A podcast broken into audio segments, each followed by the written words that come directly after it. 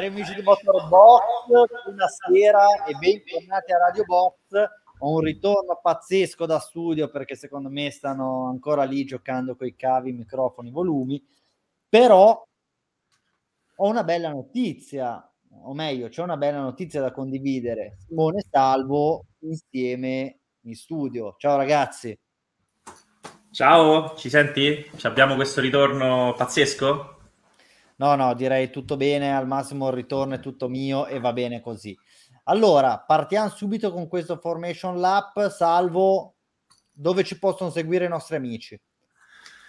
Ah, questo non me l'aspettavo, è un cambio, un cambio sul programma, va bene. No, comunque... cambio perché mi sto strangolando, quindi dovevo passare bene. subito la parola, se vuoi lo dico io ora che... No, no, lo faccio io perché ci tengo tantissimo alla tua salute psicofisica ci potete seguire ovviamente su Facebook, la nostra pagina Motorbox, Motorbox TV su eh, YouTube, Instagram, no- le nostre due pagine, Motorbox.com e Motorbox Sport, quella sport non per tirare l'acqua al nostro mulino, ma è quella che gestiamo noi del, dello sport, appunto, e poi eh, anche Twitch, la novità di quest'anno, e soprattutto quando siete lì a pushare in palestra, dico bene Alberto? Di brutto, eh, vai, bom, bom. Esatto, quando siete lì a pushare in palestra, Spotify, Radio Box F1, cliccate, cercate, ci trovate, potete riascoltarci se col vantaggio di non vedere le nostre brutte che è un facce. vantaggio notevole io suggerirei ecco eh, ce l'avete presente non è proprio un meme però eh, viene utilizzato come tale un video meme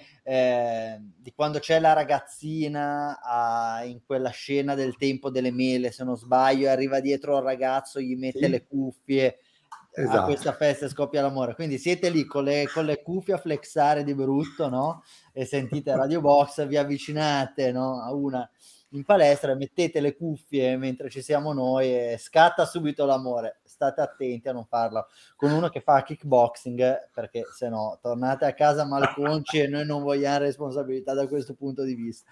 Va bene, eh, diciamo che già dopo 2 minuti e 25 secondi potremmo aver esaurito tutta la riga di cazzate che solitamente diciamo, in realtà no, no. andremo invece a no. scavare. Allora, è, è solo l'inizio, chi ben comincia è lanciato verso un'inevitabile riga di sciocchezze. Salvo si è corso però questo weekend, quindi andiamo con ordine. Si è eh, corso in una uggiosa, in una uggiosa Istanbul, il Gran Premio di Turchia, sedicesima tappa del Mondiale di Formula 1. Non lo sapevate, vero? Ve lo sto eh, dicendo io. Sì. Ha vinto Valtteri Bottas. Poi parleremo Valtieri, anche di Valtieri Bottas. Bottas, il ritorno di Valtieri. Eh, diremo anche per quale motivo questa vittoria è particolarmente importante, seguito da Verstappen e da Perez. Invece Lewis Hamilton, il suo sfidante per il titolo, lo sfidante di Verstappen per il titolo mondiale, è arrivato solo quinto. Esatto. Molto bene, allora Simo, io devo fare intervenire anche te qua da scaletta. Eh, non so chi abbia fatto questa scaletta, noto una domanda. Lo sai benissimo chi ha fatto questa scaletta sia stati noi. Noto una domanda stupidissima dove si correrà Superbike, ma noi della Superbike non ce ne frega niente. E finché eh, da, da, da, purtroppo non lo possiamo togliere perché essendo lì in compresenza, cioè è un po' difficile eliminarlo. Ma finché Carmele Speleta non mi manda l'assegno io delle sue categorie, guarda, non ho proprio voglia di parlare. Ti faccio una domanda più alta perché sappiamo che tu sei un cultore del bello, dell'arte a 360 gradi. Hai... Esatto. Hai disertato la scorsa puntata di Radio Box, la numero 27, mettendoci in grandissima difficoltà, perché sei andato a vedere, a sentire l'opera, sei andata alla scala, cioè, come, eh sì. si è presentata la scala con la camicia di motorbox? Con la camicia di motorbox, infatti, non mi hanno fatto entrare, l'ho sentito dai bagni, nascosto dietro, però... No. Ecco, eh, quindi quello che ti volevo chiedere è, facci un velocissimo sunto del barbiere di Siviglia come se fosse una gara di MotoGP, quindi hai due minuti per raccontarci il barbiere di Siviglia, cioè qual è no, la storia, ragazzi, cosa no, fa, io... o ci sei andato solo per rimorchiare? Ci sei andato no, solo no, per rimorchiare no. la scala hai capito qual era il plot del... Quindi ti prego, raccontaci brevissimamente la trama del barbiere di Siviglia. Guarda come se la ridono, questo è un trabocchetto infamante. No, invece non vi racconto la trama perché sono uno che non ama gli spoiler. Ti sei addormentato? È... Assolutamente no, anzi, sono stato ben vigile per due ore e mezza, anche, anche di più è stato molto bello, molto interessante. Ma come fai a fare uno spoiler pazzi. di una roba che ha 200 anni? Vabbè, metti oh. che non la conosci. Guarda che fa, ma comunque è uno spoiler, voglio dire, tu sei nato 200 anni fa, no, sei nato adesso, potresti benissimo non averlo visto, quindi... Eh, no, non vi faccio spoiler, vi dico però che se andate a vederlo alla scala, gli attori sono veramente top, la musica clamorosa, l'acustica, eccell- cioè è proprio vivere l'eccellenza, una cosa, un'esperienza di cui... Che è un po' quello che fai tu tutti i martedì a Radio Box. Che fa, sì, diciamo e che ecco, quello... ho, sentito, ho sentito poco lo stacco perché effettivamente il livello è quasi simile, no ragazzi. Lasciamo cioè, perdere. Diciamo la verità, l'unica differenza sono un po' le poltroncine perché eh, io per molte puntate ho, ho, avuto modo di sedermi su quei maledetti sgabelli eh, sui quali ora state poggiando i vostri nobili posteriori in questi momenti non sono così comodi, eh, quindi magari le poltroncine in velluto rosso sì. della scala hanno tutto un altro. Mi fate parlare un secondo della Superbike? Eh, poi, Dai, questo fine settimana si corre in Argentina. Molti team hanno anche avuto problemi a raggiungere l'Argentina e stanno avendo problemi a raggiungerli perché ci sono prezzi alle stelle, aerei rinviati, norme Covid stringentissime, quindi c'è il rischio di vedere una gara dimezzata. Però tutti i team ufficiali l'hanno raggiunta. L'Argentina è la penultima gara del mondiale Razcatioglu, Rea e eh, Redding si giocano l'Iride, sono ancora tutti e tre in Lizza e guardatelo perché è un campionato veramente spettacolare, veramente, veramente spettacolare. Stop. Ecco, rimanendo sempre in preciso. tema, Don't Cry For Me Argentina, l'hai visto? Sai che no? Ma... Sai che non l'ho mai visto, il... cioè Don't Cry For Me Argentina, so la storia, Evita Peron e tutto il resto, il film di Madonna, sai che non l'ho mai visto? Sì, no, poi Don't Cry For Me Argentina è, è una delle canzoni all'interno de, di Evita. Certo. Dovresti guardarlo. Eh, questa è una gravissima pecca all'interno è vero, del è vero, palmarès di cineaste conoscitori di arte. Quindi valla a recuperare. Eh, se mandiamo la sigla, magari facciamo partire anche Dai, questa puntata. già abbiamo perso 28. tutti gli ascoltatori con questo incipit.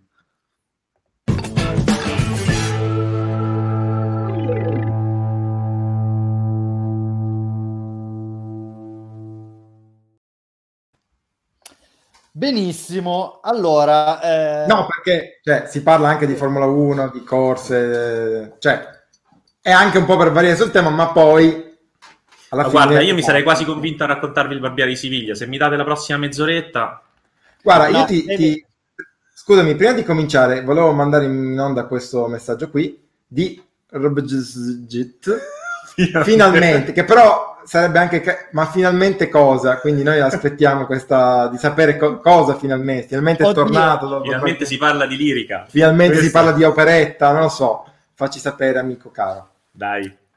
Allora erano molti gli argomenti che avremmo potuto mettere come apertura di questa, come overture per rimanere in tema di questa nostra puntata numero 28, abbiamo scelto Hamilton versus Verstappen, quindi argomento nuovo. No, non è argomento nuovo perché fondamentalmente ne parliamo da, dalla pre-season in Bahrain, pur tuttavia ogni gara, questa sfida ci racconta qualcosa di nuovo, ogni gara, ogni eh, due o tre gran premi la narrativa cambia, succedono cose sempre diverse. Eh, ci si è resi conto che non vediamo una gara lineare dal Gran Premio d'Olanda, ma anche prima, se consideriamo Ungheria, se consideriamo Gran Bretagna, fondamentalmente vediamo sempre delle Austria. gare molto particolari, dobbiamo tornare probabilmente al Gran Premio, al Gran Premio d'Austria di Stiria per vedere qualcosa di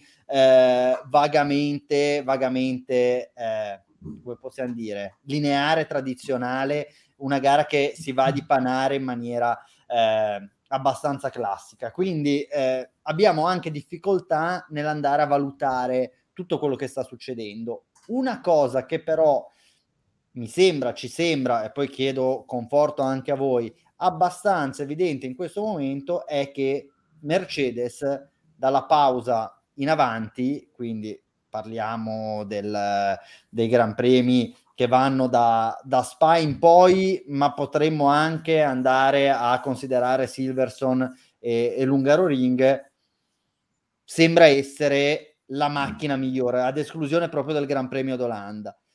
Eppure, in tutti questi appuntamenti, Hamilton ha vinto soltanto due volte e in maniera anche un po' particolare perché ha vinto a Silverstone dopo il contatto con Verstappen e lì sì era competitivo ma eh, vai a vedere come sarebbe finita con tutte e due le macchine in corsa.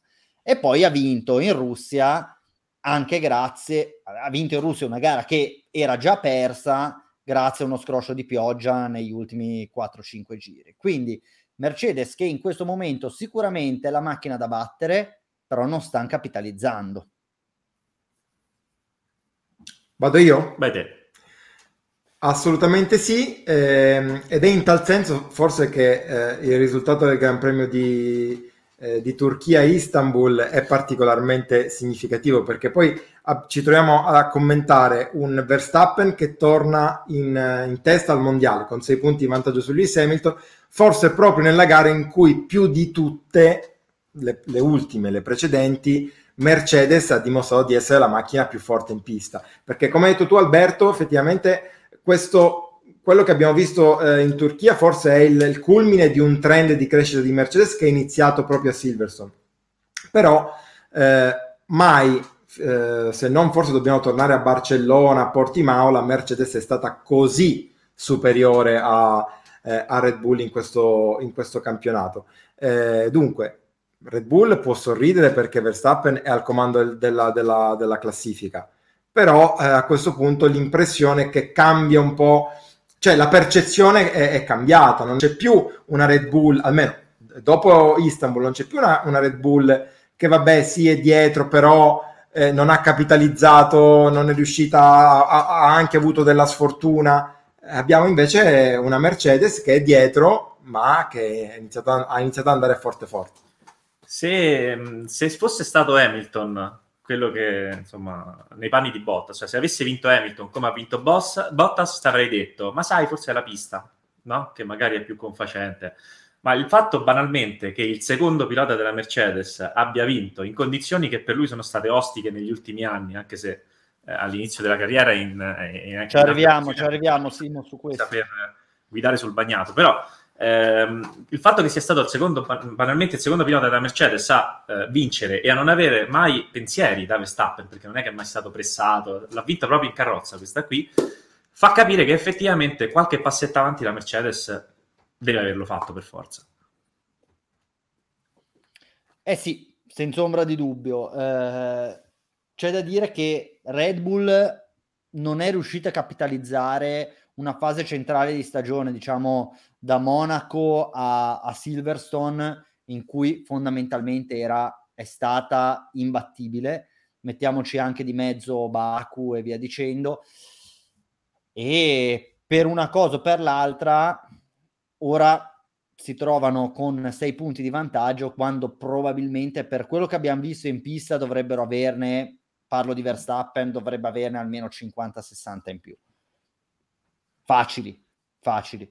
E, e quindi parleremo di un mondiale tendenzialmente, se non finito, abbastanza vicino al suo epilogo. Eppure stiamo parlando di un mondiale molto aperto in cui un Lewis Hamilton che non sta brillando in maniera particolare perché anche in Turchia, sì, va bene, eh, ha finito quinto per un errore di strategia, eh, però non ha mai dato l'impressione con quella macchina di poter andare a vincere la gara, cosa che probabilmente ci saremmo anche potuti aspettare. Partiva undicesimo, eh. ragazzi, non partiva dalla pit lane. Sì. Alberto, io su, su questo però, eh, scusami se ti interrompo, mh, mm, sono d'accordo soltanto in parte. Poi vabbè, potremmo discutere per giorni, per settimane su, su quanti sono i punti che mancano a Verstappen. Di sicuro gliene mancano tanti, eh, più di un Gran Premio facciamo anche più di 30 comodi e forse più di 40. Su, sui 50-60 ho dei dubbi, però stiamo lì a, a diciamo, discutere del sesso degli angeli. Vabbè, se mi, se mi e... dici 40, avendocene 6 di vantaggio, siamo a 46, quindi più o meno l'ordine sì. di grandezza è quello. Sì. Eh. Esatto. Ehm, su Hamilton invece eh, ti dico che secondo me in, in Turchia è stato protagonista di un, di, un, di un, buon weekend alla Hamilton. Cioè, eh, è vero che non ha avuto a un certo punto si è capito in maniera chiara che Hamilton non fosse in, in, lotta per la vittoria della gara e lo si è capito più o meno quando è arrivato dietro, dietro a Perez e ha perso del tempo per passarlo. Però al di là di questo, eh, di, Credo che sia stata anche la pioggia a ostacolare la rimonta di, eh, di Hamilton, o, o, meglio, neanche tanto la pioggia, ma le, le, specifiche condizioni della pista di Istanbul, cioè una pista che si era ormai quasi asciugata, ma non al punto da mettere le slick nella traiettoria, in traiettoria, e che eh, però restava molto bagnata fuori traiettoria. Chiaramente questa è una situazione che, che, che è molto complessa per chi deve recuperare, per chi deve fare dei sorpassi, perché hai delle gomme che sono delle, delle, delle intermedie diventate slick, non sì. puoi uscire di traiettoria perché eh, altrimenti scivoli tantissimo. Quindi anche quello non credo sia stato un, un, un vantaggio per Hamilton, anzi, paradossalmente si dice sempre eh, eh, chi deve recuperare ama le condizioni di, di, di, pista umida le, perché può succedere di tutto. In realtà io credo che la pioggia, le condizioni di bagnato che si sono eh, avute domenica, sin dalla prima mattina di domenica, sono state un, più un danno che non un vantaggio per Hamilton. Sono state condizioni atipiche che non si riscontrano molto facilmente perché di solito quando una pista le macchine girano e continuano a girare per un intero Gran Premio, quantomeno la traiettoria si asciuga bene. Invece per i primi 30-40 giri eh, eh, quasi non si asciugava la traiettoria, c'era sì una striscia più asciutta, ma non così. Eh, e poi, come hai detto te, ovviamente fuori traiettoria c'era acqua da tutte le parti, quindi forse è il caso magari anche di pensare a una riasfaltatura, non so, della pista di Istanbul. non lo so, anche perché andiamo in Turchia, si pensa che faccia un clima decente in questa stagione, in realtà sono due anni che becchiamo la pioggia, no? E, però al di là di questo, che non è, una, che non è un consiglio, per carità, eh, può essere anche un caso, ehm, la cosa che ho notato è che la gara di Istanbul è stata sì eh, non lineare, nel senso non un Gran Premio lineare come, come, come, abbiamo detto all'inizio, però è stato il più lineare dei Gran Premi sull'acqua che io abbia mai visto, perché in realtà non è stata una gara pazza dove sono successe tantissime cose, è stata abbastanza telefonata come gara, insomma, sapevi bene più o meno quello che stava accadendo e anche le prestazioni cronometriche erano molto vicine tra tutti, non c'era questo gran divario, quindi eh, insomma c'è anche questo elemento da considerare. Sì, è stata una gara, eh, hai ragione, particolarissima, perché da un certo punto in avanti tutti e per tutto il Gran Premio giravano intorno al 33-34, cioè è, è, stata particolarissima, quindi mh, tra il consumo delle gomme, la benzina che diminuiva, la pista che asciugava poco per volta, si è mantenuta una, una costanza prestazionale che è stata a dir poco irripetibile, sicuramente è, è un unicum, però ripeto, con quella macchina, dal mio punto di vista, Hamilton avrebbe potuto e dovuto fare di meglio e forse qua di nuovo ha perso qualche punto in più di quelli che eh, avrebbe potuto perdere. Eh, forse ha perso meno punti, anzi sicuramente ha perso meno punti grazie allo straordinario lavoro di Bottas. Eh, diciamo le cose come stanno, tra il serio e il faceto, prima della gara ci siamo detti, bene, piove con Verstappen dietro, Bottas... Gli ha fatto guadagnare, tra virgolette, non gli ha fatto eh. perdere, 8 punti. 7. 7 più del giro veloce. Vabbè, il giro veloce comunque, eh, sai, vale. quello lo puoi sempre fare.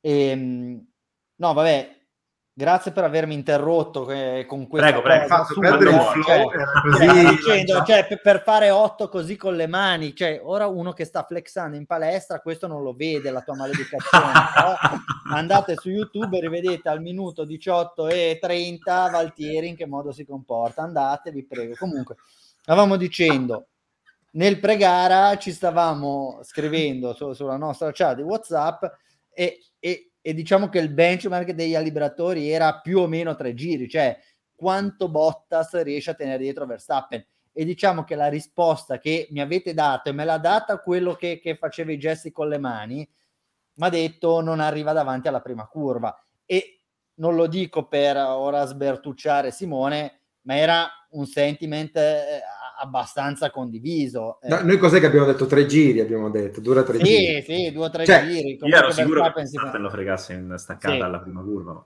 Ma se, se, non alla prima, comunque nel giro di, di, di, di poche tornate. E invece Bottas è riuscito a stare davanti, ma impensierito, ha fatto la gara della lepre, quindi bravissimo. E anche Perez, noi è dall'inizio stagione che diciamo i secondi potrebbero essere fondamentali, con una difesa veramente eroica nei confronti di Lewis Hamilton, ha fatto pendere l'ago della bilancia a favore di Verstappen, perché ecco, quello è stato un momento in cui se Hamilton fosse passato probabilmente avrebbe anche potuto vincere la gara perché Verstappen si sarebbe potuto trovare a tiro e a quel punto lì Bottas si sarebbe fatto da parte. Quindi eh, se andiamo a vedere quale, qual è il singolo momento più importante del Gran Premio e forse di questo campionato, quella difesa di Perez potrebbe rientrare all'interno del novero. Eh, bene così, eh, lo dicevamo mentre preparavamo questa scaletta, c'è un elemento in più, i secondi, entrambi tranquilli per il prossimo anno, entrambi sapranno dove correranno.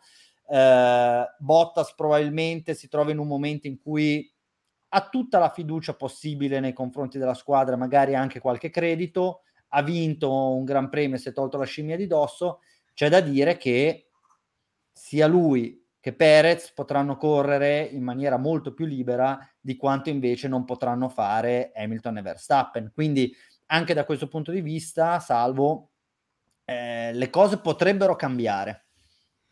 Sì, intanto, ecco, hai detto bene tu, eh, in Turchia finalmente, fuori secondi, anche il, eh, il titolo di, questa, di, questo episodio di Radio Box, ehm, si sono visti, è da un anno che diciamo saranno determinanti, saranno fondamentali per strappare dei punti all'uno piuttosto che all'altro ehm, contendente, e però fino a questo momento pochissimi sono stati i casi in cui Bottas e Perez sono stati rilevanti nella lotta tra Hamilton e Verstappen. In Turchia qualcosa è cambiato, quella, quella difesa di, di, Perez è stata assolutamente fondamentale, come hai detto tu Alberto, eh, per il risultato poi finale di, eh, di Hamilton. E però c'è un altro aspetto che adesso diventa interessante, eh, perché è vero, entrambi sono liberi, eh, da pensieri, entrambi sanno cosa faranno in futuro, Pe- eh, soprattutto Bottas adesso ha anche la consapevolezza che eh, insomma sono le, le, sue ultime occasioni per vincere quindi eh, qua- quando è lì, soprattutto se dietro non ha Hamilton, ci prova ad andare, esatto. cioè la situazione è ben diversa rispetto a quella della Russia dove doveva difendere un quattordicesimo o tredicesimo, adesso non ricordo posto da Verstappen, in quel caso diciamo che non è stato particolarmente feroce nel, nella difesa. Eh, e poi l'altro aspetto in più è quello eh, della um, considerazione che, che Perez e Bottas hanno veramente poco da perdere nel momento in cui si trovano ruota a ruota col, con l'avversario. Cioè, Bottas, se fosse stato attaccato da, uh, da, Verstappen, ipoteticamente in curva 1, avrebbe anche potuto allungare la staccata, sì. avrebbe potuto, eh, diciamo, anche, non dico cercare il contatto, ma un po' come ha fatto Verstappen in curva 1 a Monza, dire vabbè, se c'è un contatto, pazienza. E, e, credo che lo stesso sentiment sia stato quello di Perez in quel duello ruota a ruota con Hamilton. Cioè, Perez è andato lì, ha tirato le staccate pazzesche, ma le ha tirate sapendo che se tutto sommato ci fosse stato un, un contatto di gara, non un contatto cercato, ma un contatto di gara, chi avrebbe potuto dirgli niente, anzi forse, sarebbe anche, anzi forse, sarebbe anche, andata meglio. Adesso non dico che no, i, no, i, secondi cercheranno il contatto con, eh, con, il rivale, però ecco, chiaramente corrono con, con, una, uh, con, una, leggerezza in più. Hamilton sapeva che non poteva allungare la staccata, sapeva che doveva a tutti i costi evitare l'incidente. La stessa cosa vale e varrà da ora in poi anche per Verstappen quando si troverà nella zona di Bottas. Diciamo che in condizioni di gara normale io mi aspetto che sull'asciutto e senza, grosse, senza grossi problemi Verstappen e Hamilton siano lì, già, lì davanti a giocarsela tra di loro. Ecco. Però sì, con le strategie pit stop ti puoi trovare davanti un, uno dei rivali che non ha intenzione di farti passare tutto quanto, effettivamente eh, i secondi avranno un ruolo, potranno avere, potrebbero avere un ruolo importantissimo in questo finale di campionato.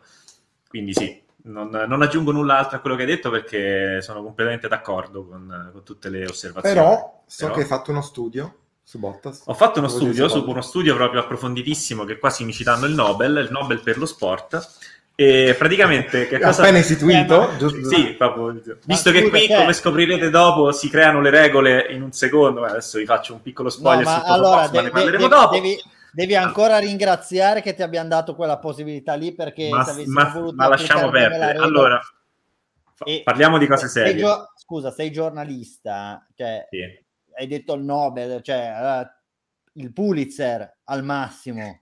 No, no, mi danno proprio il Nobel per lo sport, altro che Pulitzer. Il Nobel per il giornalismo sportivo. esatto. Giornalismo sportivo, no, per bene. lo sport in generale, capito? Me la, me la, batto con LeBron James, vado. Prego, prego. Allora, siamo andati a vedere semplicemente le ultime gare bagnate, le, le, le, gare bagnate nelle ultime otto stagioni, le gare quelle lì che hanno visto l'influenza della pioggia sul risultato finale. Abbiamo visto sì. che dal 2014 in poi eh, l'ultima vittoria non di Hamilton e di Verstappen era stata di Ricciardo in Ungheria nel 2014, appunto.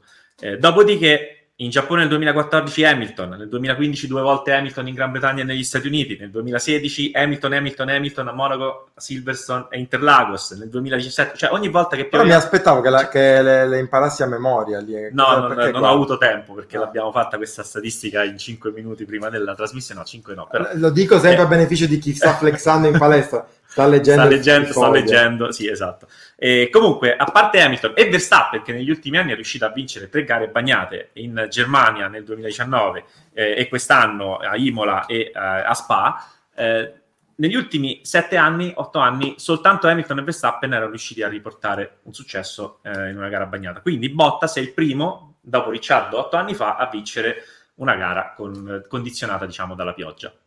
Hai fatto di più però. Ho fatto di più, sono andato anche a vedere, però non me l'hai stampato questo. Non te l'ho stampato questo, perché questo volevo vedere se... se... lo sapevo a memoria. Sono andato a eh, vedere anche io, i risultati. Eh. Dici Alberto? Qua cioè, no, non lo senti l'odore di Nobel, purtroppo mi sa che lo perdi proprio per colpa sfumato, dei tuoi assistenti. Sfumato, lo daranno a qualcun altro. È sfumato per colpa dei ehm, tuoi assistenti. Sono andato a vedere anche i risultati di Bottas in tutte le gare bagnate da quell'Ungheria 2014 in poi e Bottas nei primi anni con la Williams, ovviamente ottavo, sesto, quinto, ritirato, dodicesimo, quattordicesimo, undicesimo. Che comunque in alcune stagioni non era neanche male, mentre ad esempio nel 2016 erano risultati pessimi, perché quella Williams lì, stavamo dicendo con Salvo proprio oggi pomeriggio, eh, andava fortissimo sull'asciutto, ma sul bagnato eh, lo scarso carico, diciamo, aveva poco carico e quindi non, proprio non andava. E quindi quelle tre gare sul bagnato del 2016 di Bottas sono state le peggiori dell'anno praticamente. E poi, eh, passati in Mercedes, nel 2017 e nel 2018 ha anche fatto due podi, a Singapore terzo e in Germania secondo, anche qui ovviamente sto leggendo. Perché Beh, Singapore, Singapore terzo Singapore me lo anche perché. Eh, esatto, eh, effettivamente c'è stato l'aiutino con... C'è stato un piccolo aiutino, ma, ma piccolo, piccolo. Eh, non, eh, diciamo, però, non, ricordi, non riapriamo vecchie ferite. Ecco, beh, anche il podio in Germania del 2018 sta, c'è stato il piccolo in aiutino. Effetti, sempre, dello, sempre dello stesso, è che l'ha aiutato. Esatto, esatto, esatto. Dopodiché ritiro quattordicesimo, ritirato dodicesimo, quinto. Insomma, una serie diciamo, di non proprio un mago della pioggia. Ecco, eppure, come, mi ricordavo, come ricordavamo oggi, nelle primissime gare, cioè Bottas la prima volta che è balzata agli onori delle cronache è stata un Gran Premio del Canada, quando partì terzo, mi pare, adesso non ricordo. Comunque con la Williams fece una qualifica straordinaria, poi nei primi giri perse un po' di posizioni, ma quella era una Williams che veramente non andava molto. Quindi eh, all'inizio si pensava, diciamo, potesse essere il suo terreno di caccia. Anche perché poi i finlandesi con la pioggia, c'è sempre questa esatto, narrativa del bravissimo, finlandese bravissimo. che siccome fa il rally allora è un fenomeno sulle condizioni. E invece eh. Bottas è stata più l'eccezione in questo caso, però si è redento eh, domenica scorsa a Istanbul vincendo. Guarda come parla bene, senti come parla bene, si è sì, redento. L'hai imparato, l'hai, l'hai imparato, dalla contessa che era seduto, seduta vicino a lui alla scala. da Rosina, l'ho imparato da Rosina, sì sì. E ehm, No, eh, tra l'altro ha vinto in maniera strepitosa. Secondo me, gara della vita, difatti, eh, Simo, te lo devo dire, cioè, gli hai dato 9 in pagella. Ma cosa doveva fare sto cristiano, poverino, licenziato sotto l'acqua, in testa dall'inizio alla fine, ha dato 15 secondi. Sai che hai ragione, sono stato eh. condizionato. Ma sai perché? Esatto, perché, non... perché, se fosse stato Hamilton gli avresti dato 10. No, perché se fosse stato Hamilton gli avrei dato 9, cioè niente di speciale. Nel senso, è, è, ha fatto quello che doveva fare con la macchina migliore. Però effettivamente forse almeno un 9,5 gliel'avrei dovuto dare, dai. Ma sai perché? Proprio perché non c'è stata la difficoltà. Cioè, è sceso in eh pista, no, non c'è stata la difficoltà ma non c'è stata la difficoltà perché lui ha guidato da Dio, ma eh, vincere per carità, non c'è stata la difficoltà, cioè non è stato pressato, non è stato mai in pericolo. Quella, è una, sai, una classica gara alla Vettel ai tempi della Red Bull o alla Hamilton eh, in tempi più recenti, cioè una gara facile, per questo gli ho dato 9, perché non, non ha dovuto fare nulla di... però effettivamente sono stato un po' ingeneroso io. Sei stato ingeneroso, diciamolo. Finalmente il podcast del martedì. Ci tenevo a a specificare da parte di qual era il, il sicuro, sicuro, che questo è un nostro amico sotto copertura o qualcuno che abbiamo pagato. Eh, va bene allora qualcuno a libro paga. Qualcuno a libro paga pagato pochissimo infatti ha scritto tipo due volte in tutto l'anno però pur sempre a libro paga. Eh, no eh, per concludere il discorso Bottas per la prima volta quest'anno si mette dietro Max Verstappen. Max Verstappen che peraltro quest'anno tutte le volte che ha finito la gara, ad esclusione di Ungheria, che però vabbè possiamo considerarla per, per, il ragionamento che stiamo facendo adesso come un ritiro, ha sempre concluso al primo o al secondo posto, quindi sta veramente facendo qualcosa di, di strepitoso. Questa è la prima volta che arriva secondo, non dietro a Hamilton, ma dietro un altro pilota, in questo caso Bottas. Quindi prima volta che Bottas toglie punti a Max Verstappen, succede anche che Perez tolga punti ad Hamilton. È già successo in altre occasioni a Baku e a Monte Carlo, eh, quindi sotto questo punto di vista, per quanto la sua stagione probabilmente sia meno brillante rispetto a quella di Bottas, però Perez forse nei momenti decisivi fino ad oggi è stato un po' più influente eh, rispetto al, a, alla sua controparte finlandese. Bene, eh, c'è un altro tema, eh, quello tiene lo stretto che poi lo, lo andiamo a incorniciare quando, quando, lo vanno a premiare a Stoccolma. Sì, Parlo sì, questo qua è... esatto il suo studio ha messo tutto il pomeriggio esatto, esatto, per chi ci sta sentendo magari facendo la torta di mele.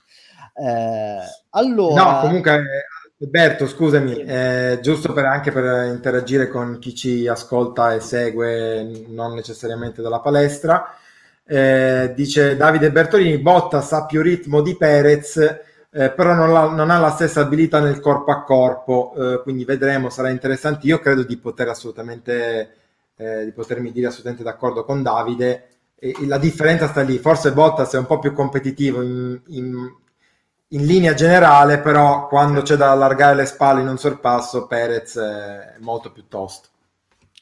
C'è proprio senza, l'ignoranza. Senza ombra di dubbio, senza ombra di dubbio. Eh parliamo del grande tema che ha coinvolto fondamentalmente l'unico tema racing che ha, che ha, coinvolto il Gran Premio di Turchia, che per il resto è stato se no abbastanza piatto. Quindi la gestione eh, dei cambi gomma e dei pit stop della strategia. Allora, per assurdo, una pista che dal primo all'ultimo giro si è trovata fondamentalmente, fondamentalmente nelle medesime condizioni è uno scenario, l'abbiamo già visto, più unico che raro. E questo ha mandato i team in grandissima difficoltà, tanto che qualsiasi cosa facessero sembrava quasi la scelta sbagliata. Ricciardo è entrato per primo e le gomme non funzionavano, Vettel ha montato le slick ed è stato un disastro, infatti si è girato quattro volte, sembrava che guidasse la Ferrari eh, è rientrata ai box sull'asciutto, è rientrata ai box, ha cambiato gara, gara buttata via. Eh, Hamilton, Leclerc hanno provato ad andare lunghi per poi cambiare e questo gli ha fatto perdere delle posizioni. E anche chi ha provato a non fermarsi o con de facto non è che abbia raccolto molto. Infatti ha concluso decimo portando a casa un punto quindi, scenario estremamente complesso da leggere, da decifrare, però eh, dal momento che noi siamo dei commentatori, non degli ingegneri, e possiamo analizzare le gare col seno del poi, dobbiamo dire che Verstappen, Bottas, anche Perez in misura diversa, però hanno interpretato bene quella che era la situazione. Hamilton non l'ha interpretata bene per niente, Leclerc vale lo stesso discorso, ma secondo me con l'attenuante del fatto che aveva la possibilità di vincere un gran premio e ce lo siamo detti dall'inizio dell'anno. La dimensione della Ferrari è quello, tu provi a barattare un terzo posto con un quarto dandoti il 10-15% di possibilità di vincere la gara. Ci sta, hanno fatto bene e niente da dire. Per Hamilton secondo me le cose sono un po' diverse. Ha voluto provare a vincere la gara di strategia in un contesto che probabilmente non lo consentiva. È come si suol dire che troppo vuole nulla stringe. Qual è il vostro punto di vista sul, sulle strategie, sulla gestione, specialmente direi di Mercedes e Ferrari?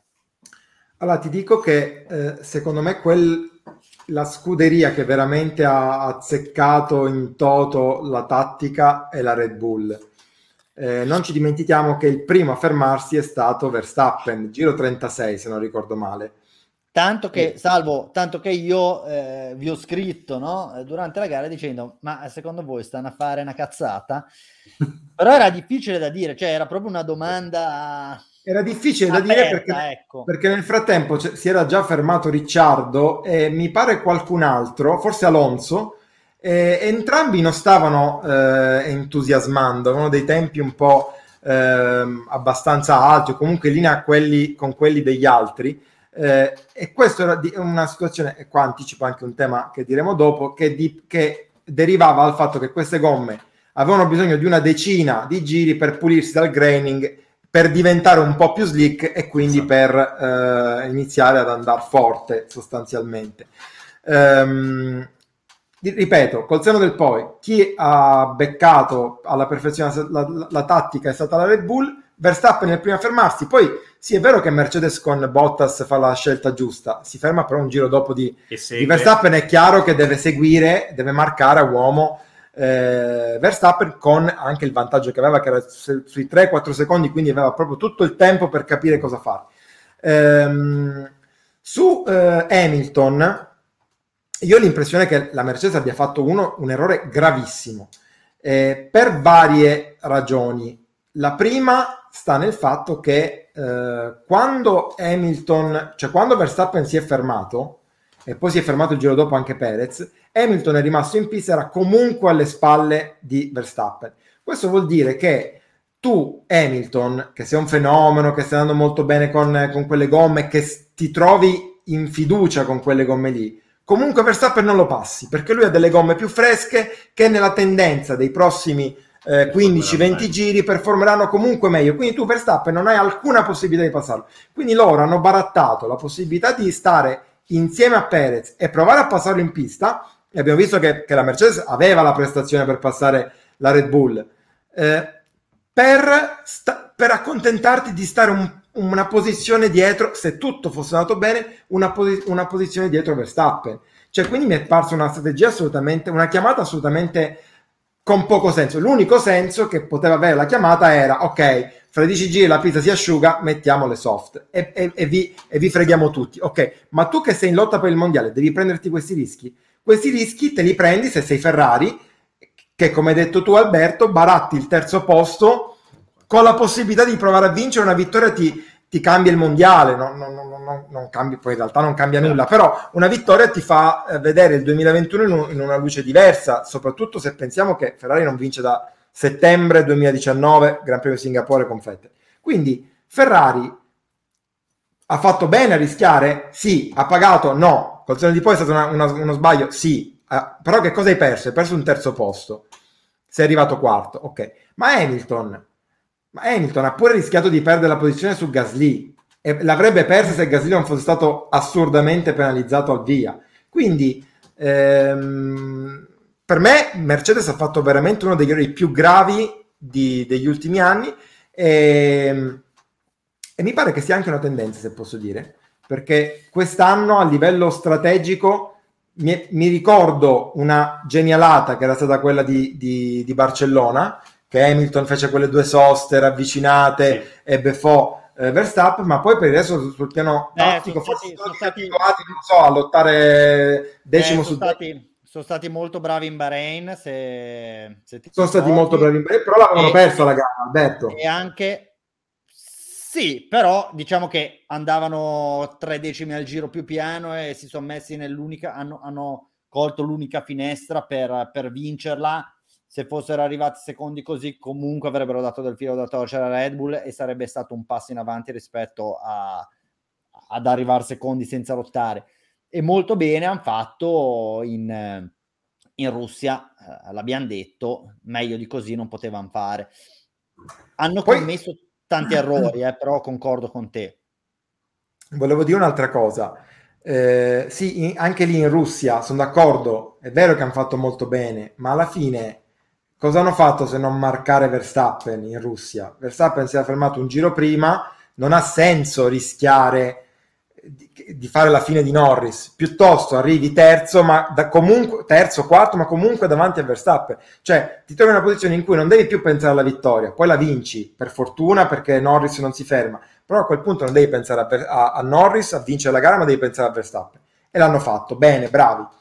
Eh, su, sulla Turchia invece, eh, io comunque non credo, questo vale sia per Ferrari ma anche per Mercedes, che loro avessero in mente di non fare soste. Cioè, secondo me l'idea era, vediamo, magari fra un po' possiamo montare slick. Dico, la, la tattica di, di, fare tutta la gara senza soste l'ha fatta, sì, l'ha fatta con, ma gli ultimi giri girava 6 secondi più lento di, di tutti. Per cui eh, no, cioè, hanno, non... hanno, prov- hanno, provato a fare la mossa Glock, a volte paga, a volte meno. Sì, però ripeto, ma se sei in lotta per il titolo, queste cose... Non le fai. Ocon che due curve in più era passato da un rimontante Giovinazzi che invece sì. aveva fatto una gara più lineare con una strategia sì. alla Red Bull. Volevo dire, e io sono d'accordissimo con quello che avete detto, ovviamente è un errore quello della Mercedes, però non me la sento di gettargli una croce addosso, nel senso eh, è stata una gara tipica, io tutta la mia vita magari ho un'esperienza relativa sulla Formula 1, però non mi pare di aver mai assistito a una gara in cui effettivamente rientravi ai box e c'era questo, questo, questa lentezza delle nuove gomme che per entrare in per, per pulirsi del graining e diventare lisci al punto tale da essere performanti su una pista in condizioni miste.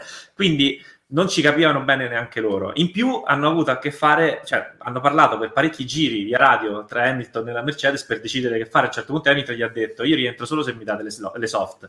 Dopodiché si è convinto pure lui a rientrare. Quindi non è soltanto una colpa del team, è una, è una colpa proprio della situazione. No? Di, è stato un, un insieme di, eh, di, sfortune alle quali tu però devi pensare, perché sei un team, team numero uno al mondo, che stai, ti stai giocando un mondiale e tutto quanto, devi essere in queste circostanze in cui non si capisce se una cosa è migliore di un'altra, deve esserci uno che ha l'ultima parola, fai quello e basta.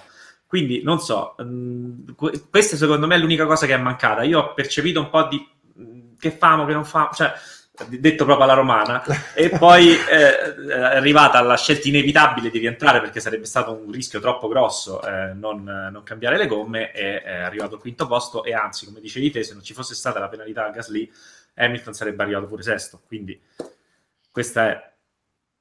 Sì, secondo me, eh, vi, vi, chiedo una cosa, ci impegniamo, e poi questa è una tendenza che io per primo tendo a, a percorrere, a non dire più colpa del team, colpa del pilota, perché lo sappiamo, è, un gioco di squadra, per quanto noi si pensi che o si voglia credere che sia uno sport individuale, è uno sport di squadra, poi il pilota magari è il centravanti che anche quando giochi male ti toglie le castagne dal fuoco con, eh, con l'idea, la giocata, il sorpasso, il ritmo, quello che vogliamo, però eh, sembra banale da dire si vince, si perde insieme e se veramente il pilota riesce a leggere la situazione in un modo chiaro si deve imporre sul team, viceversa se il team ha una visione più chiara come 9 volte su 10 dovrebbe avere è il team a doversi esporre. Poi è chiaro che il pilota può avere una percezione di tipo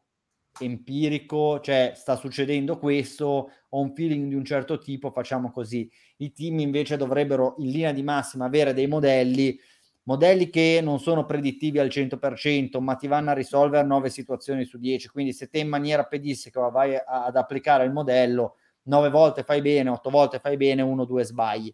Se tutte le volte demandi questa, questa decisione al pilota, c'è il rischio veramente che ti butti nell'ambito del 50-50 e così facendo rischi di, di sbagliare 7 volte su 10.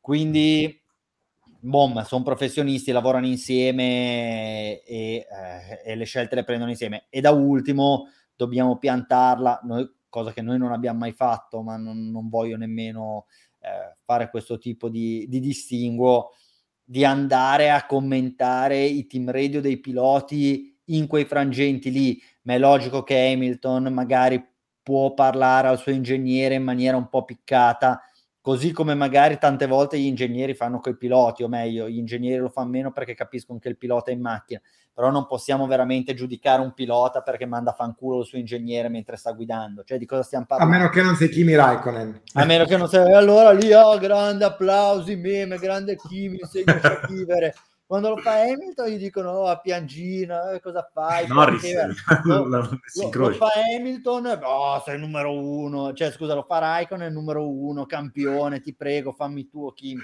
Double standard, double standard, double standard. Va bene, Alberto, non dire parolacce, mi viene detto qua da, da Gabriele, anzi facciamolo vedere. Salutiamo Gabriele che è sempre stai, molto stai calmo, stai calmo. Stai calmo. Va bene, allora ci ho detto, quindi non commentiamo più cosa dicono i piloti nei team radio e piantiamola di, eh, di dire eh, colpa del pilota, colpa del muretto. Eh, se per voi va bene, se no invece possiamo continuare a lottare nel fango per fare più audience, cosa che se questa è la linea editoriale. Andiamo avanti, andiamo avanti. Andiamo avanti. Di altri bei temi. Allora, velocissimamente... No, scusami Alberto, sì. ehm, visto che poi eh, ci ha risposto ulteriormente, dice di chiamarsi Roberta e di non essere un nostro amico sotto copertura, le crediamo a questo punto, ciao Roberta, però a parte questa uh, cosa che interessa pochi probabilmente, va, ci, ci, faceva una domanda. Eh, per caso sapete se nei team di Formula 1 sono presenti anche degli psicologi? Adesso non so se ci sono. Molti piloti hanno mental coach. Ecco, esatto, quello che volevo dire. Molti piloti hanno dei mental coach. Il, fa- il caso più famoso è stato quello di, di Grosjean, che addirittura. Ha funzionato benissimo che ha avuto diciamo eh, alterne fortune, però Grosjean ce l'aveva di sicuro, ma credo che un po' tutte le figure, anche dei, dei, dei trainer eh, a livello fisico eh, o dei fisioterapisti, dei piloti, eccetera, eh, fungono anche da talvolta da cioè hanno un rapporto talmente stretto col pilota che fungono anche quasi da psicologi. Da eh, Angela Cullen, come Hamilton, tendenzialmente sì, è una fisioterapista, ma è, eh, probabilmente ricopre anche quel, quel ruolo. Ma immagino. Non lo so, sai cioè, sì, però dico in generale Uccio per Valentino Rossi. Uccio per Valentino Rossi. no, però a parte gli scherzi, immagino che comunque nei team ci siano delle no, figure no, no, di... È, è una professione, tra l'altro, time fondamentale out, di oggi. Se lo immagini Simone sdraiato su un lettino a raccontare i suoi problemi in così un po' con questa cadenza laziale però, però sarebbe cioè, bello nel senso unire tanto si sta sdraiando che... in tutti e due i casi no? in uno ti fanno il massaggio in uno no eh, uniamo le due figure, mental coach e trainer, abbiamo risolto. Fantastico, Va l'idea bene. del futuro. No, ma sì, scherzi che... a parte, l'Italia ha vinto un sacco di, ori, di oro a Tokyo e molti di ori a Tokyo e molti atleti hanno ringraziato il mental coach perché effettivamente è una figura che è sempre più importante nello sport di oggi. Vabbè, chiudo la parentesi, dai ragazzi che dobbiamo andare a parlare di altre no, cose. No, ormai siamo andati lunghi. E questa effettivamente Roby qua ci dice due cose interessantissime. Eh, sapete se lo psicologo di, di, Grosjean aveva a sua volta uno psicologo? Molto probabile. Sì. E sì. poi eh, quando ci viene questo, ma se hanno quasi rovinato Alonso per due team radio dove eravate, io ne ho contati molto di più e in tutti i casi ero all'angolo di Alonso ad applaudirlo chiedendogli one more time Fernando, one more time. E quindi no, cioè, secondo me non si può non si può veramente andare a, a, contestare nulla ai piloti dal punto di vista dei team radio, cioè so, sono conversazioni private fondamentalmente tra persone che stanno lavorando. Cioè, se, se doveste vedere cosa ci scriviamo noi, e se fosse reso pubblico che Dio non voglia quello che ci scriviamo noi mentre ci lavoriamo ci seguireste ancora di più secondo me. ci vorreste ancora più bene però, però... smetteremo di fare questo lavoro? Sì decisamente. Ci sì, seguireste diciamo così o, in amicizia o, o, qualsiasi altro lavoro. O qualsiasi va altro. bene. E...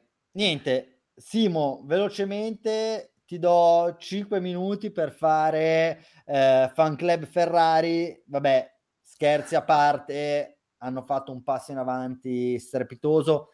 In entrambe le ultime due gare si sono trovati in testa, con Sainz in maniera assolutamente legittima a Sochi, ma anche, anche in Turchia, Istanbul, Leclerc aveva il passo per stare con Verstappen, così come peraltro aveva già fatto in Russia, è stata un po' la sua ombra in questi due Gran Premi. Quindi Ferrari che ha dimostrato di essere molto più competitiva rispetto al passato. Siamo sulla strada giusta, si può partire da questo motore, da questa power unit per guardare al 2022 con un briciolo di entusiasmo in più? Ma sai, ehm, l'avvento dell'era ibrida nel 2014 per la Ferrari è stata complicata proprio per un motivo, che loro non, non avevano quasi mai avuto a che fare con eh, la parte, la componente elettrica, diciamo. Quindi è stato un, un lavoro, diciamo, che ha cominciato nel 2014, quello di affinare una, un lato del motore, eh, ovviamente al passo coi tempi, che era richiesto perché fino ad allora i motori erano soltanto termici e, e tradizionali e, e, in quell'ambito la Ferrari era maestra, infatti anche eh, negli scorsi anni puntava più sulla parte termica del motore che quella ibrida. La cosa importante di, questo, di questi due risultati, diciamo di queste due... Mh, miglioramenti di prestazione che ha avuto nelle ultime due Gran Premi la Ferrari è che derivano dal, dall'intervento sulla componente ibrida. Questo effettivamente è un segnale che può far ben sperare i tifosi, visto che eh, il prossimo anno avranno la possibilità di intervenire anche su quella termica. Eh, il prossimo anno, ovviamente, come tutti sapete, cambieranno i regolamenti, ci sarà una rivoluzione, quindi non sapremo veramente se i valori in campo resteranno. Ma non sul motore, probabilmente. Ma non sul motore, ma non sul motore. Questa è una cosa molto importante. Per cui, eh, sì, tu mi chiedi, può essere un segnale di speranza? Secondo me sì, secondo me sì, e ti dico anche un'altra cosa sulla gara della Turchia. Eh, la pioggia in questo caso ho come la sensazione che non abbia aiutato la Ferrari e Leclerc, nel senso, con una gara asciutta forse avrebbe potuto fare, magari non vincere, non avere la possibilità di vincere come è stato con la pioggia, o quantomeno la, la, la, abbiamo pensato che potesse vincere, poi i fatti hanno dimostrato altro, ma avrebbe avuto una chance concreta di lottare per il podio e restarci a livello di prestazione. Posso dire che non sono parte. per nulla d'accordo. Io invece ho questa sensazione. Io ho questa sensazione.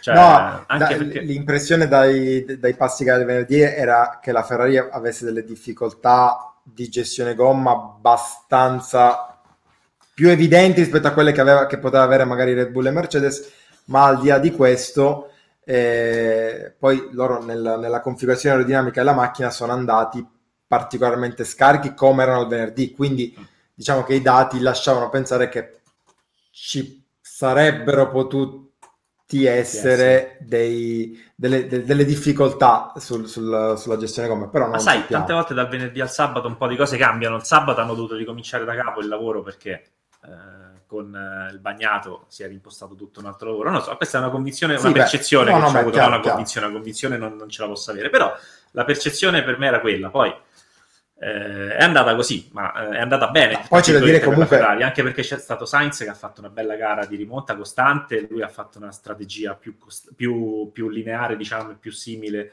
a quella di, di, diciamo, di, chi, di chi non l'ha sbagliata, della Red Bull, e, e, ed è rientrato in pista, non, ha, non aveva per, performance per 6-7 giri, dopodiché ha cominciato ad essere il più veloce in pista per altri 7-8 giri di fila. Quindi eh, tanti segnali piccoli e positivi, scusa se ti ho interrotto prima, tanti no, segnali no. piccoli e positivi eh, per dire che la Ferrari potrebbe essere della partita non solo il prossimo anno, ma magari anche in una delle ultime gare di queste ultime sei uscite stagionali. Eh, ecco, Roberta ci chiedeva un'integrazione chiedendoci se i team avessero dei mental coach Credo di no, credo che siano delle figure che i piloti si vanno a scegliere in maniera, in maniera individuale. Io lavoro in multinazionale, magari le multinazionali mettono a disposizione per i propri dipendenti delle figure, ma sono sempre dei collaboratori esterni che magari per due o tre ore alla settimana eh, sono disponibili a chiacchierare con le persone che lavorano nel team. Eh, però no, no, non credo che sia una figura istituzionalizzata che quantomeno gira con, eh, con la squadra. Poi può essere, eh, ci possiamo informare, credo però che sia più che altro una figura riservata ai piloti che, eh, che sono liberi come no di, di, selezionare quello che può essere. Però Alberto, chiediamo, la prossima volta che siamo in pista chiediamo, chiediamo assolutamente. Perfetto, eh, quindi smarcato il tema Ferrari, volevamo dedicare molto più spazio, perché abbiamo detto per una volta parliamo tanto e bene di Ferrari, ma di nuovo le circostanze sono state tiranne, quindi anche stavolta abbiamo parlato di Ferrari 5 minuti, siamo probabilmente il podcast italiano, compresi quelli che parlano di calcio e di politica, col minor eh, minutaggio concesso a Ferrari, però va bene. Vabbè, ma perché noi badiamo ai risultati. E esatto, esatto, esatto. Cioè. Prossimo anno, se la Ferrari sarà in lotta per il mondiale, parleremo mezz'ora della Ferrari. Un podcast libero. Esatto. Eh. Un podcast libero, bravi, bravi. Eh... Noi non cerchiamo. Eh. E l'audience? Eh, non cerca noi. Non cerca noi. allora, eh, appurata questa triste verità, andiamo avanti. Eh, VAR Formula 1, cerchiamo di essere super veloci. Eh, la penalità data a Gasly, che poi è stata anche abbastanza significativa per quello che riguarda l'andamento della gara, perché Gasly è arrivato attaccato a Lewis Hamilton e quindi senza quella penalità possiamo presumere che avrebbe finito la gara davanti al pilota inglese facendogli perdere altri punti a me è sembrata folle cioè una prima curva sul bagnato pista praticamente in quelle condizioni non ancora provata con una macchina all'interno colpisci il pilota all'esterno prima curva 5 secondi di penalità mi sono sembrati effettivamente eccessivi. Cosa ne pensate?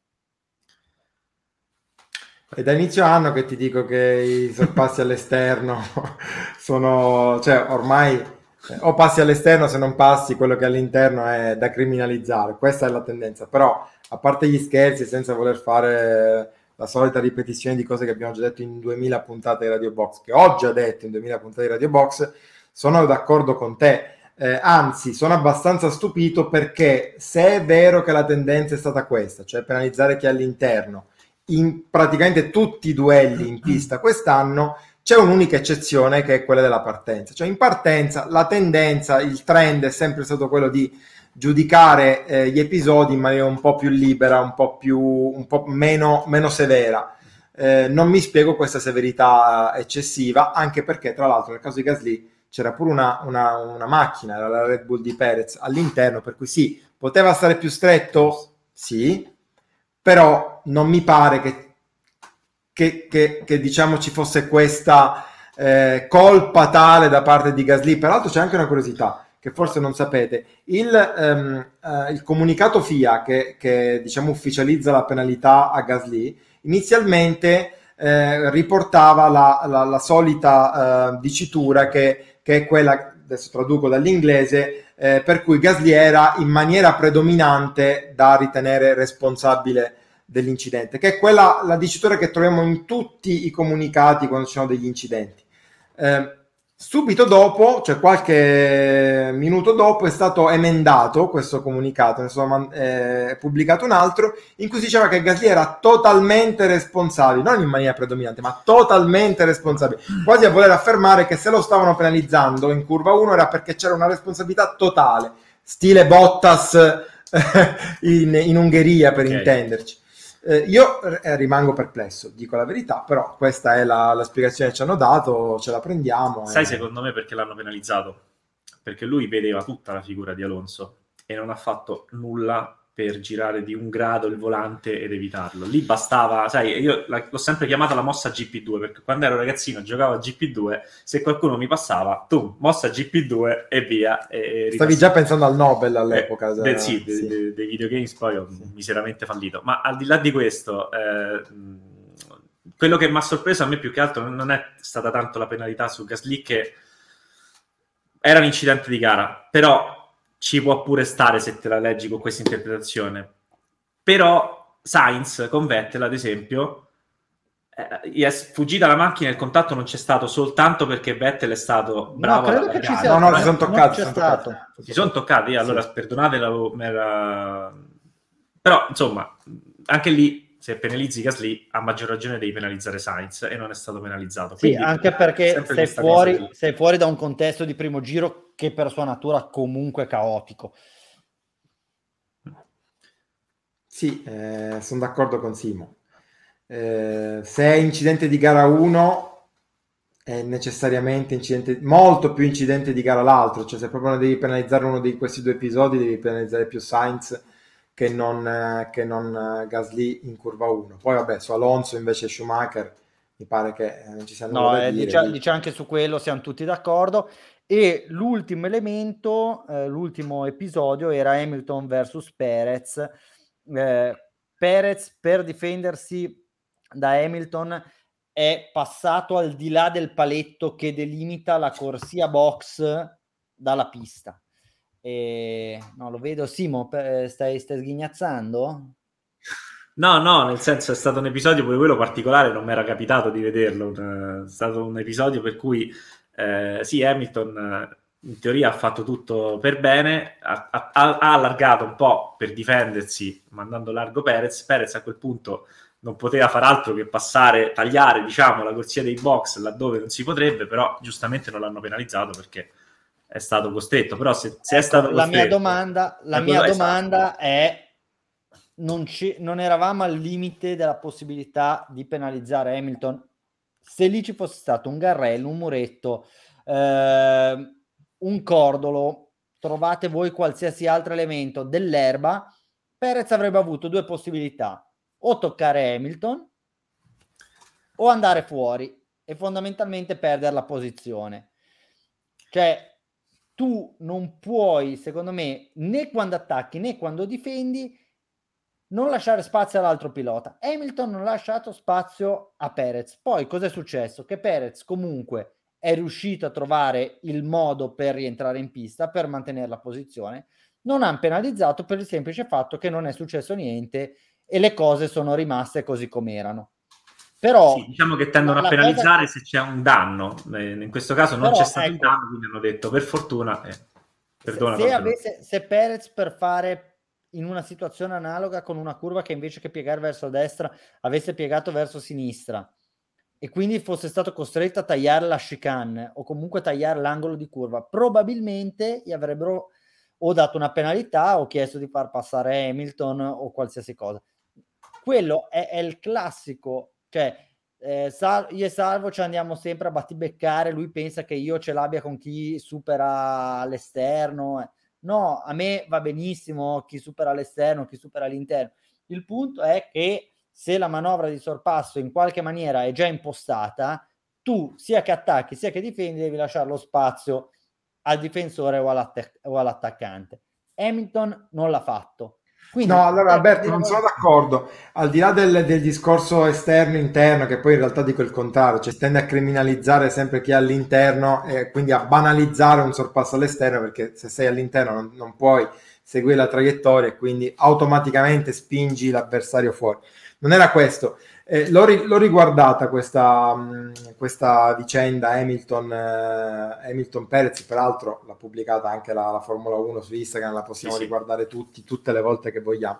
In realtà lì credo che la spiegazione del motivo per cui non sia stato penalizzato, neanche indagato, investigato Hamilton, sta nel fatto che la pista in quel punto lì cioè che, che Perez eh, nel momento in cui i due sono in curva, credo che sia curva 13, comunque nel momento in cui sono in curva eh, lascia lo spazio di una macchina sull'asfalto a Perez. Il problema si pone poi dopo perché la, la corsia dei box, cioè l'ingresso corsia dei box, sostanzialmente restringe la carreggiata Ok, quindi il problema è che lo, lo, spazio che Perez aveva a un certo punto andando avanti facendo 40 metri non ce l'ha più perché c'è l'inizio della corsa di box ed è costretto a passare al di là del paletto. Però ragazzi, sono situazioni di gara.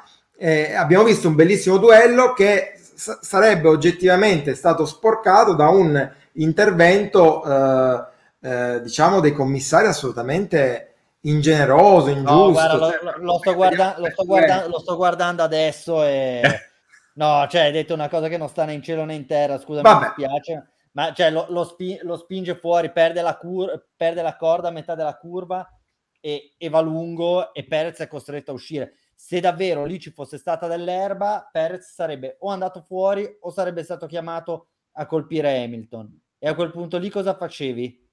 Di nuovo come hai fatto con Verstappen ed Hamilton, penalizzi quello che è stato spinto fuori. Quindi no, io, io ritengo che poi bene così, eh, però devi essere consistent e finora non sono consistent e non sono coerenti anche all'interno del medesimo Gran Premio. Questa volta io tendo a non voler giudicare eccessivamente quello che fanno i commissari, però qua han, hanno preso delle, delle decisioni in antitesi rispetto non solo all'andamento del campionato e delle decisioni prese precedentemente e questo è un sistema di civil law quindi va benissimo che tu non ti rifai a quello che è successo prima quello che vuoi ma anche all'interno della stessa gara hanno, hanno preso secondo me delle, delle, decisioni assolutamente rivedibili. Comunque, però eh... considera pure che eh, l'episodio tra Hamilton e, e, e Perez sublima due eh, particolari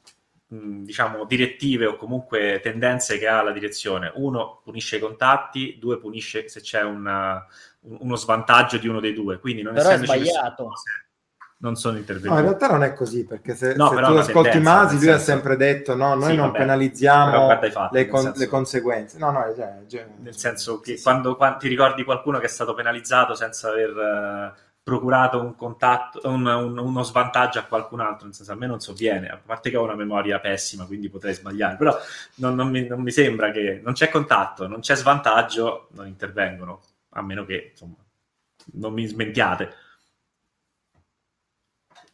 Va bene, ok. Allora, eh, tra l'altro vorrei far vedere questo commento. Oh, grazie Roby, grazie mille. Spiega per chi sta flexando, spiega che cosa, cosa è successo. No, no, eh, Roby27 ha detto ha ragione Saiu, ma questo perché prima l'ho spalleggiato secondo me sulla questione Alonso dicendo che avrei voluto qualche... Eh, qualche uno, mas, uno mas, Fernando, uno mas.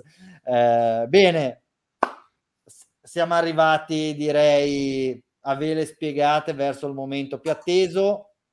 Meme box, quindi salvo, sigla e poi conduci le danze.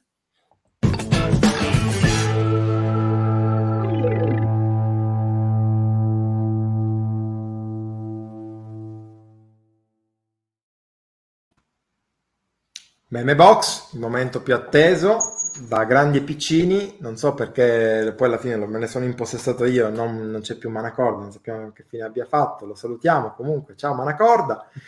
Eh, posizione numero 5, non so se sai Alberto, perché domenica scorsa era la giornata mondiale della salute mentale, ma non soltanto, era anche la giornata, monta- come, come, ci ricordano gli amici di uh, What the F1, del porridge del porridge, World Porridge Day. E chi se non Valtteri Bottas che è risaputamente un grande, eh, diciamo, consumatore di porridge poteva vincere sotto la pioggia. Cioè, qua abbiamo detto, no, Bottas alla Hamilton, la vera, la vera motivazione è che aveva mangiato un sacco di porridge prima di, di, di gareggiare. Vabbè, non, non ridere. Non, eh, fa, diciamo che questo era un meme, cioè non capisco perché si continua a dire Porridge. cosa qua di, di, di Bottas col porridge. Una volta vinto, gli hanno detto cosa hai mangiato a colazione, lui ha risposto porridge, come se te ti chiedesse cosa hai mangiato a colazione, un croissant col cappuccino. E la giornata del cappuccino te fai qualcosa di particolare e, e tutti a dire, cioè, no, non fa ridere, è un meme che non fa ridere. Loro sono bravi, questo non fa ridere, ma andiamo avanti. È, è, incazzato perché è rimasto imbottigliato nel traffico. Strada, oggi è un, un, un vado, vado avanti, posizione numero 4 eh, Flop Gear hanno anche cambiato la grafica. Box Aston Martin spiega le slick a fette. Dentro il box era tutto asciutto, quindi gi- giusto così. Poi alla fine sono scelte che si fanno. Meme di giustezza, messo lì così, bravi come sempre. Dai. Entriamo in ottica in ambito Ferrari, strategia Ferrari, perché non so se ti ricordi cosa è successo sabato con quella bellissima scelta di mandare in pista Sainz per mettere fuori eh, no, per permettere a Leclerc di restare, di entrare in Q3, eccola qui, improvvisamente al muretto Ferrari, questo qua è, eh, credo che la capigliatura sia quella di, di McKees, eh, sono gli amici delle cordiali guffate di Gianfranco Mazzoni che eh, sostituiscono. Beh, due le hanno azzeccate, è, è, raro. In Q3 hanno mandato fuori eh, Norris grazie eh, a Sainz. Ricciardo, eh, dico scusa, Norris, in Ricciardo grazie in Q, in sì. scusa. In Q1 hanno mandato fuori Ricciardo grazie a Sainz, in Q2 hanno fatto quello che ti ho appena detto, quello con la scia e permesso alle accesso in Q3. Vai! Posizione numero 2, top e flop, Luca Manacorda.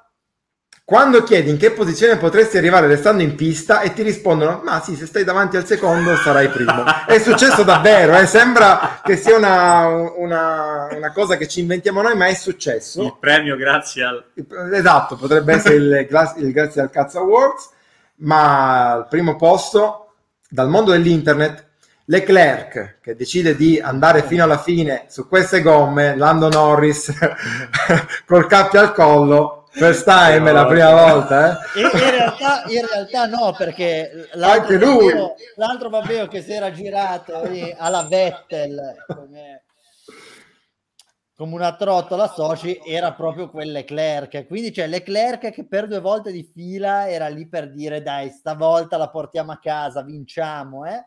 E invece no. E invece Ho no. anche due premi della critica, questa volta un ex equo di premi della critica di Irvine. Il primo va alla Red Bull, sapete che avevano questa livrea speciale e eh, nel, diciamo, nel pre-gara eh, la Mercedes aveva ah, eh, livrea speciale, bravi, noi ci abbiamo provato una volta e hanno ricordato quella volta famosa in cui Hamilton si schiantò in Germania. E Red Bull ha risposto dopo la gara, ma noi eh, abbiamo fatto due podi con una livrea speciale, quindi sì, ci abbiamo provato anche noi una volta. Ma quindi hanno ecco, risposto... di... però Mercedes non ha più risposto con una foto di Bottas primo, cioè da dire, cioè cosa volete? Cosa volete? Sì, 20 secondi, cioè. Devo controllare, ti dico la verità, eh. non so, ma io parteggio un po' più per questa, abbiamo già parlato di Vettel andato in pista con le slick, era il momento, questo qua durante la gara, Hamilton era indeciso se eh, montare le soft, Aston Martin su Twitter, Lewis, fidati di noi, non è asciutto. Quindi geni totali. Totali. Molto bene. Allora, fateci sapere nei commenti qual è il meme che vi è piaciuto di più. Chiaramente mettete like a questo video, non l'abbiamo detto, campanellina e tutto quanto.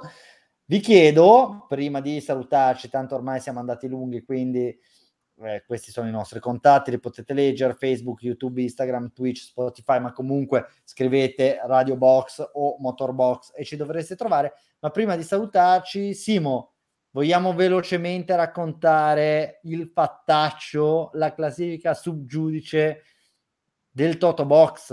Eh, Salvo, manda la sigla così almeno siamo, sì. siamo in tema. Non era...